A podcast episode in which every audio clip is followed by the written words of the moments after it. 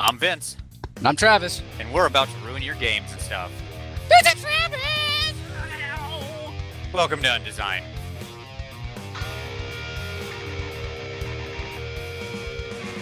What's up, Trav? Hey, Vince, it's uh, good to talk to you again here on Undesign. That's that's where we are right now. That is absolutely correct. This is the podcast called Undesign. Welcome. If this is your first episode, you probably didn't pick a great one, but that's all right. We rolled a topic today. I rolled a topic. That's what I do. I roll topics and then we talk about the topics uh, because it's it's topical time. So I rolled designing to the lowest common denominator.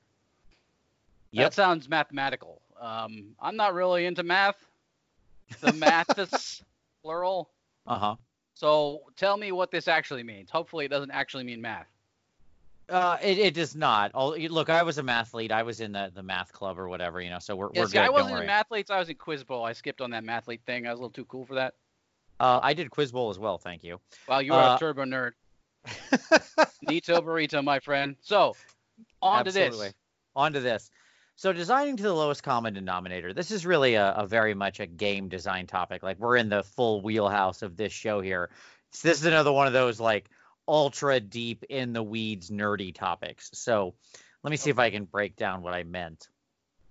When I think about this topic, what I meant by designing to the lowest common denominator is when you write your game, when you're writing any kind of game, I don't care if it's like a one page thing or you're trying to do some full on, you know, role playing or tabletop game or anything. You have to think about what is the lowest sort of common denominator, the persona of the person that you think is going to enjoy and want to play this game. And then you have to design to that. Okay? That sounds a little loaded. So, so are you, the the lowest common denominator is what? The the is the, does that mean the worst person who's going to play your game?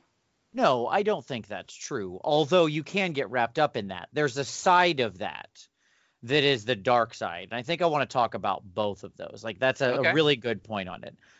I think oftentimes when this phrase gets used in common parlance, Mhm.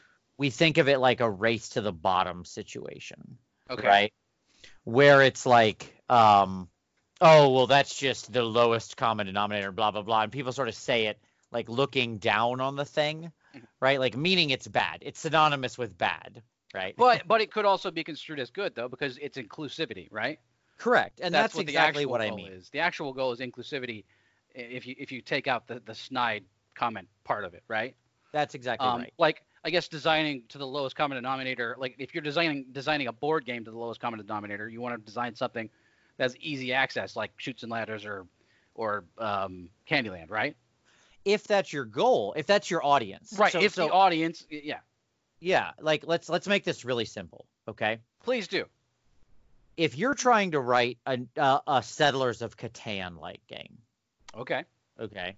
As we all know, because it says it on the side of the truck that they park outside of Gen Con, the greatest game of our generation, Settlers Wow. of Catan. I don't know which They're not full of generation they're talking about, but apparently of some generation. Uh, at any rate, if you're if that's your goal, if that's the type of game you're trying to write, then you can be fairly esoteric and complex in the way that you roll out the rules, right? You can make your cones of Dunshire, uh, as you and I were talking about Parks and Rec before we went Mhm, live, mhm. and and that's okay because the people who are interested in it, as you see in the show, right, are Oh, the yeah, accountants looking for and the nerds and the people who want intricacies and detail. So your lowest common denominator there is pretty high, right? Mhm. Like it's it's a high number. But if you're trying to make a Candyland or something that's targeted at children or or a young audience, right, that you want to have truly mass appeal, Mm. then you better make it simplistic, right? You better make sure that the way you're interacting with the rules and the way that the rules are laid out, the language that the game rules use, all of this kind of stuff is fairly simple and straightforward. Can you give me an example of a game like an RPG? Since this is a sort of an RPG podcast, not all the time. We talk about video games and stuff too. Um, Yeah. But is there an RPG that's that doesn't design to the lowest common denominator, like an offender of this area, where they did a really bad job? You know what I'm saying? like like who didn't design to the lowest common denominator and therefore has a game that's that's almost impossible to access for a lot of people. Uh, sure, sure, absolutely. Like what's So- the other end of this? Like Of You know, course. where's Yeah. going wrong at? Well, I'll, I'll I'll tell you two easy stories. Okay, Okay. like we we can do this with one game, but I Sure, can I can Hit do it with hit me different with- games too. Hit me with hit me with a game to start with, then. Okay, here's here's the one game example. Uh, early edition Dungeons and Dragons versus fifth edition Dungeons and Dragons. Mm, okay. So early Okay. editions by by that you mean? Let's call it somewhere since the early editions aren't demarcated quite as well until we hit sort of second edition. Let's it's somewhere in that early-ish phase, So right? Like from from basic Dungeons and Dragons to advanced Dungeons and Dragons, that specific range. Yeah, let's call it late 70s to 85. Gotcha, Fair enough. okay. Because there was many different sort of dot versions in there. You know, there's lots of different places that people demarcate changes in the editions the that semi-releases. They, it, it, it- yeah, it was definitely kind of kind of like early access is nowadays. Right. Things was was changing. Yeah. Right, right. Because rule, lots of rules were introduced. Things were fairly complex, and the game was successful by the standards of what a role-playing game was successful there. It's well known that 1983 was the most successful year in D&D's history until 2001, and now the list of most successful years is like 2015, 2016, 2017, 2018, Right. It 2019. exploded. But at any rate, there were people who enjoyed that, but it never really had true mass appeal, right? And part of that might have been because of just the the nature of the thing that it was still too nerdy for what people were willing to tolerate in the 80s, which had a different so sort of. So do you think it was too nerdy, or or it was literally just too too complex? I think it was too complex. I, I do. Now, I don't mean that in a bad way. Because nerdy was, certainly means was. something different now than it did then too. absolutely fair. I just mean that like you had to be the type of person, the type of young hmm. person, as we were, who liked getting into the minutia, Mhm. right? Um, I, there are many people who I know, friends that I had, that when I introduced them to the game, they were like, "Just tell me what to do." Right? They didn't want to mess with it. They didn't get into the rules. They didn't read it, and they would like tolerate a game, but they were never going to be zealous advocates of it, right? Mhm. When you look at something like Fifth Edition, it preserves all of that, right? All of the, the it preserves the core of what is D and D, and there's elves and fighters and dragons and stuff, right? Like the that is D and D and and and everything, but it simplifies the experience while still allowing you to to uh, get in and for higher complexity players to still have lots of different things they can explore and try. Famously, if we stuck just in the 80s, the example that went even farther than that, Rolemaster. Okay, Right. yeah. Rolemaster. Okay.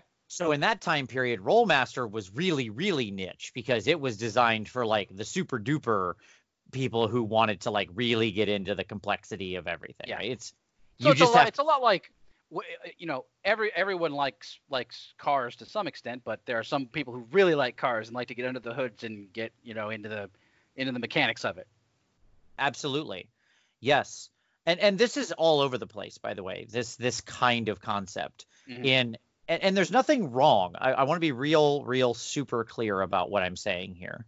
There's absolutely nothing wrong with designing a game with a high level of complexity or something like that. Th- That's not bad. It's simply limiting. It's naturally limiting because you will shrink your audience, right? You're the persona of people that are willing to invest that amount of time is simply smaller. Right. So it's re- it's just really important when you're designing something to know. You ha- like you have to really know what your target is. Correct. Because if you don't, you're going to be all over the place and you're going to miss, and people just aren't going to play your game.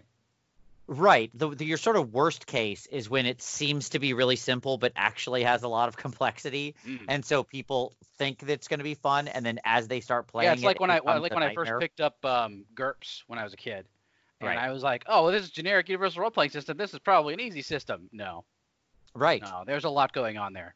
That's a great example. It's a great example. Um, so so if you're if you're going to design something like uh, like I guess the White Wolf games, which are storyteller games, Mhm. um, you probably you probably don't want to put so much crunch in front loaded that it will turn off those people who are just there to kind of larp their way through it, right?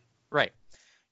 And that's why I say it's persona as much as age, because it's not just like one slider that is simple to complex, right? It's how much are you having a narrative focus? How much are you having a a, a focus like a, a combat slash numbers, you know, Mm. character list building focus, whatever. And again, this this manifests differently in different games. Obviously, in recent years, we've seen the explosion of the of card games, but not collectible card games, hmm right? So um, this is this is the apples to apples uh, syndrome. It's right? actually strange because there, I mean, there really are a lot of card games, even in like the the the gaming genre, like um like video game genres now too. Like they're all over the place in video games as well. Yeah. Yeah. And, you know, Apples to Apples came out. It had this really simple paradigm. It had huge mass market appeal because it was fun and kind of adapted to the group. Yeah. And then on its heels, you had Cards Against Humanity, which showed that you could do sort of the adult version of the thing, right? And instantaneously, that market Exploded. Yeah. exploded. There's there's just so many versions of that now, right? Yep. They discovered a genre of card games. Even Right. You know. Right, absolutely. And some of those are designed to be much more adult themed, some of them are designed to be much more broadly appealing, right? And but they all tend to fall pretty low on the simplicity curve because they are meant to be picked up. You read the rules on like, you know, a, a four page leaflet that's the size of, you know, that's two inches by Mhm. three inches. And you understand how to play it, and you can now play it for a couple hours. Boom. Yeah. Done. Yep. Right. And that's the level it's at. Right, If it's you not Magic up- the Gathering. It's not something that you master Right. time. It's just something you get into, have some fun with, and then kind of set it aside like a mobile game. Absolutely. Absolutely. Yes. It is the the what, Candy Crush. That was a thing, right? Right, People yeah. played that Well, years that was ago. a thing, certainly. Absolutely. But it's that it's that style of, of thing. Uh, and I think this is really important because I think that as a designer, let me I want to I want to dig in on a pitfall for a moment, okay? Wow, Pitfall, man, from the for the Atari 2600. Correct, Not bad. that's- One of the better games for that system, actually. It was fun, absolutely. Yeah, I wasted a lot of time falling in little pits. Uh, the the thing I want to want to get into here is where a lot of people go wrong, especially newer game designers, and don't think this through, is when it comes time to determine abstraction versus minutia. And I know you know this well, Okay, but let me give you a very simple example, Trav. All right, let's do it. How what damage do you take if you fall? Ah, I mean, oh, that's tough. Depends on the game. Sure. Uh, it really does. It depends on the game. That's Like- exactly right. Um, some games will have literal hard like numbers. Like even if you fall from orbit, okay, Sure. Sure. you'll Yeah, yeah. know exactly how many d6 of damage you're gonna take. Right. Um, and then some games are just like uh, more more kind of out there, uh, narrative in focus, where you're just like, okay, I mean, you dude, you just fell off a cliff. There's not a very good chance you're gonna survive, right? Right. So so may, may, maybe maybe I'll give you a percentage chance and you roll a percentage just because I want want to say that because it's not in the rules. So I'm just saying that. You know what I'm saying? Absolutely. Mean, you just make it up on the fly because uh, things thing you can't you can't make a rule for everything unless you can. Well, and that's exactly my point. Where a lot of people go wrong is in the realism versus abstraction thing, and this is where the complexity curve creeps right up, and they and they they rule themselves out of their target market by trying to be quote unquote realistic, Mm-hmm. right? When you want to have, well, do your weapons degrade? I don't know, maybe. Does your armor degrade? I don't know, maybe. Do you track your food and water? I don't know, maybe. Do injuries cause permanent damage? Can you break legs and limbs? What happens if your lung gets punctured? What Mhm. happens if you fall from a great height? Well, how high? Do you break your legs then? What's the serious injury? How long does it take to heal? What does the recovery look like? Is there surgery?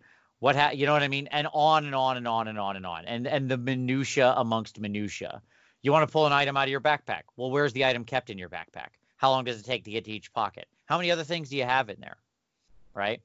If if we really want to get into the, the realm of realism, there are some games. I know you and I have read where people just way overcomplicate this kind of crap. Mhm. Yeah, right? like swimming rules in a game where you have no no boats or any water. you know what I mean? Like there's no boats, no water on this planet, but here's some swimming rules for you. Okay. Here's three pages of rules on how to swim. Yes. All right. Well, thanks, author, but that that's not helping me. You know, Right. like I, don't- I, don't- I don't I don't really need that, but I appreciate that you put some work into it. Yeah, this that like the classic example that comes to mind for me is you and I played Rifts for a long time, Mhm. and you remember the big martial arts table of the different martial arts maneuvers you could do. There were a bunch, yeah. Just, just it seemed like dozens upon dozens of them that I, just I think I saw one used one time in one game. right exactly. There's just Ever. no point to that being in the book Right. because this is a world where people wear mega damage armor and have plasma guns.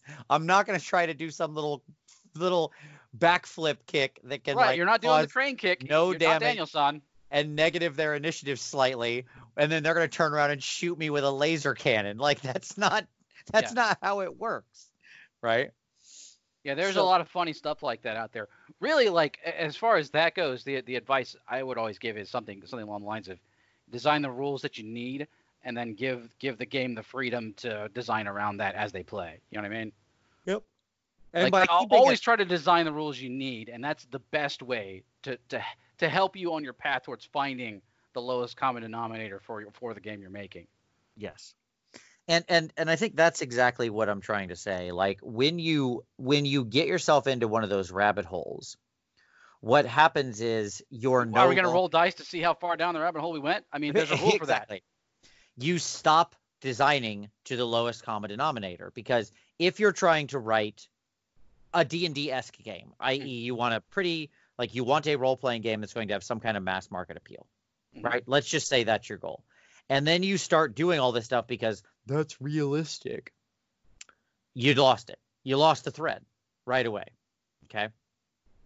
Now, there's, There's a dark no s- hard rules here, though. There's no hard rules on this because, I mean, you could be, uh, you you could be right, and like you know, in in one in that one game that I was talking about, where where there's swimming rules, where there's no swimming involved, like Dungeons and Dragons does need like adventuring things to happen, like swimming and climbing and jumping and swinging and Oh, whatever, sure. you know. So those are important things to design into your game. So it's it's just a fine line. Oh yes, absolutely. And and you know D&D swimming rules take up about a paragraph and they're pretty easy. Like here's how you swim, you make this check. Here's what happens if you're underwater too long It's good design, honestly. Yeah, That's it's really it. good design.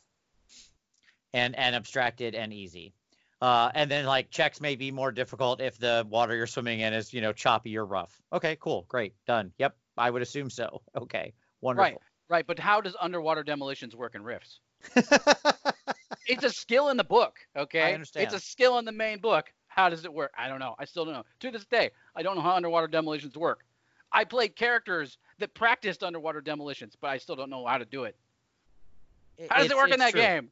we specifically trained in it, did it, built a built a pool in a character like we had a base where we you or you and I literally built a pool just to practice underwater demolitions. Still to this day, no, no, don't know. Mm-hmm. I don't, Don't think we ever used it. No. Thanks, Now- Rifts. but that's that's the story of rift skills more or less. It is. Now So- there's a dark side to this as well. That's side. what I was going to talk about earlier. Yes. Because one of the other ways that this can manifest Hmm. is people who try to write rules to prevent bad behavior. The Ah. other face of the designing to the lowest common denominator coin. You got to be more specific on this because I, I, I- don't have I, I tend to not have that that kind of gene in my makeup. Mhm. So explain it to me. Sure. I know it exists. This the, what you're what you're talking about exists. I just can't think of anything right now. Sure. So oftentimes in games we can have bad actors, right? Right. People who aren't playing within sort of the spirit of the game, right? That's probably the most important word there. Yeah, the spirit of the game. Right. And so sometimes what games will do is they'll try to cover every corner case to stop both the players and in the case of a, a role-playing game, even the game master hmm from taking bad actions, right? Right. Don't Like- don't play the game that way. Play it this way. I got you. yes, exactly. And fourth edition was very much designed like this. Fourth edition Mhm. Dungeons and Dragons, Right. where it, it tried to put everything onto these rails, right? They designed the way the rules for the GM and the PCs worked on these tight rails to the lowest common denominator to make sure that that bad person could not misbehave, right? Uh, an encounter. Basi- basically, a- a- in a way, punishing everyone yes, exactly. for Exactly. for that one bad actor's possible use of the rules. Yes. Because they said, and I'll, I'll give you easy examples. They said, this is how magic items work, Mhm. period. And at this level, you should have this magic item, right? You should have a plus one sword and a plus two sword and a plus three sword and a plus one armor and a plus two armor and a plus three armor and, and on and on and on at this level. That's what the game expects. You, as the GM, boring magic. are supposed to give out this magic item here and here and here. Now, it doesn't have to be exact, right? Obviously. But wasn't like- otherwise, if you didn't have that, the the guy the guy who who does know the system would do that anyways, and no one else would be able to keep up. Right. Right. So what it's trying to do is set everything to these very hard expectations, Mhm. right? An encounter looks like this. This is an easy, this is a medium, this is a hard. This is how you build it, this is the creature you use, this is what's legal, anything else is out of bounds. Right. And and and some people might take umbrage who are listening with my my definition of this. And I, I will admit I'm using I'm being a bit hyperbolic, of course. Yeah, All- all- hyperbolic and broad, but but it's broad strokes. Like we're not. Yeah, you're not trying to, you know, sh- yes. just completely wreck D and D here. You're just saying this this is one of the things that bothered you. Right, correct. That it was it was more to that point. And I think that there here's where we have to draw some kind of line between competitive games, Magic or Warhammer or something like that, and collaborative games, right? Hmm. I find that in collaborative games, designing to the lowest common denominator in this method, where you're uh, where you're taking pretty aggressive actions to try to stop people from misbehaving, is almost universally a completely wasted effort. okay, because It's a very murky area for me, um, because first first we have to remember that we are creating a game, and games have rules that are meant to make a like th- that's fun. Okay, The- Sure. it's it's there there's there's role playing game. All right, Yep. so there has to be a game section. There has to be a game portion for it to be a role playing game. Otherwise, it's just role playing. agreed, and um, games need rules and limits. Agreed. And ga- games need rules and limits, um, and those rules and limits create some structure for with for which we we build upon with that then collaborative spirit that we're talking about, right? yes. Um, in essence, those games always have to have some kind of competitive element that is a game, right? Like games, a, a game is a competition, eh, right? It has it has a some kind of win condition and a lose condition. Agreed. Agreed. of some kind. Like it, that, now, now the, the difference is role playing games. The win condition is usually fun, right? That's the win condition, having fun. right. Um, completely agreed. which muddies everything, and it makes it very difficult to find this point that you're talking about. Sure. Because one is it a person's competition or is it a collaboration? Is it a collaborative competition? What is it? right, and, now and I've heard you describe fun. Warhammer to me before, and Warhammer, the, the, the, the, the, the game, like the like the big armies game that you make miniatures for and stuff and play, Yes. seems like it's a, a collaborative competition. Okay, it's it's the, the actual living embodiment of this thing. Yes. And that's the case. I think in in competitive games you have to take more effort and care about this because when things are sort of directly competitive, i.e., magic or you know whatever, you can pick your poison, right? People will in general seek exploits that are still within the bounds of the Yes. rules, and Taking infinite turns, you know, all kinds of crazy stuff you can do in those kinds of games. Yeah. Sure. And there's not a neutral arbiter there to say, whoa, whoa, whoa, whoa, whoa, Mhm. right? That's that's just stupid. No, we're not going to do that. Put that away, right? Whereas in a in a collaborative game, especially one with some kind of judge, right, i.e., a GM or somebody like that, if if somebody steps out of bounds in some way, you can just be like, look, that's not cool. Let's let's work together and figure out a better way to do this. Right. Right. And Don't So be a I- dick. Yes, I think that what I'm saying is that I think that you can get away without writing every example of how not to be a jerk, Mhm. right, into your rules because especially if you've got a judged type game or if it's just a collaborative fun sort of thing, you can you know, then then you've got it seems like it's already there. It seems like Yes. the rule Yes. already exists because you have an arbiter. Yes, Like exactly. the arbiter is the rule, so you don't need all that other extraneous stuff to try and lock people in. You can just trust that the arbiter, who you have, you know, you, you've ordained this person as the arbiter, um, can deal with this situation, right? Like that's another good way to to deal with with building it to the, the lowest common denominator is trusting that a game with arbitration, there's an arbiter who will do those things for you. Right. Uh, exactly. You know, it's funny. I, I just as we're as we're bringing this sort of thought to a close, I want to share a little story about a game without something that that sort of blocking this off, where I Okay. was the where I was the bad actor in a, in the most fun way Uh-oh. possible. So uh, I have a, a friend who was a big fan of this little simple card game that's been around forever. Again, not a collectible card game, just a card game Okay. uh, called Pit. P I T. All right. Okay? And it's it's a very old card game, like Uno type of card game, right? And the idea of Pit is you have a deck of cards, and they have um, they have like stock trade things on them, like wheat and corn and oil and Sure, yeah. you get what I mean, right? Like the stuff they did in trading places, Mhm. right? Yeah. All right. And that's literally what the game is meant to be. So like trading commodities and stuff. I mean, Yes, to trade commodities, exactly. So what happens is you take the deck, you divide it up with a certain number of of each resource card based on the number of players, each Yeah. commodity card. Then you shuffle them all, randomize it, and you deal everybody a certain number of cards. And then literally it's like you're in the pit of a stock trading floor, right? Mhm. Because you just literally go, you're trying to build a hand, you're trying to corner a market. So you're trying to get all the wheat. You look at your initial hand, you see you got two wheats and you've got four non-wheats, and you're like, okay, I need to get to six wheats, six Yeah. wheats, a full wheat, a Wil Wheaton. a Wil Wheaton of wheat. And so you literally just like grab your cards and say, I need two, I need two. Who's got two? Somebody give me two, give me two, give Got me it. two. I need Yeah, two. yeah. And then somebody else at the table pass you two cards. Now, obviously, if you take all four of your cards at the beginning, you'll sit there longer waiting for a trade because somebody else might not have like four out of six cards to give you, right?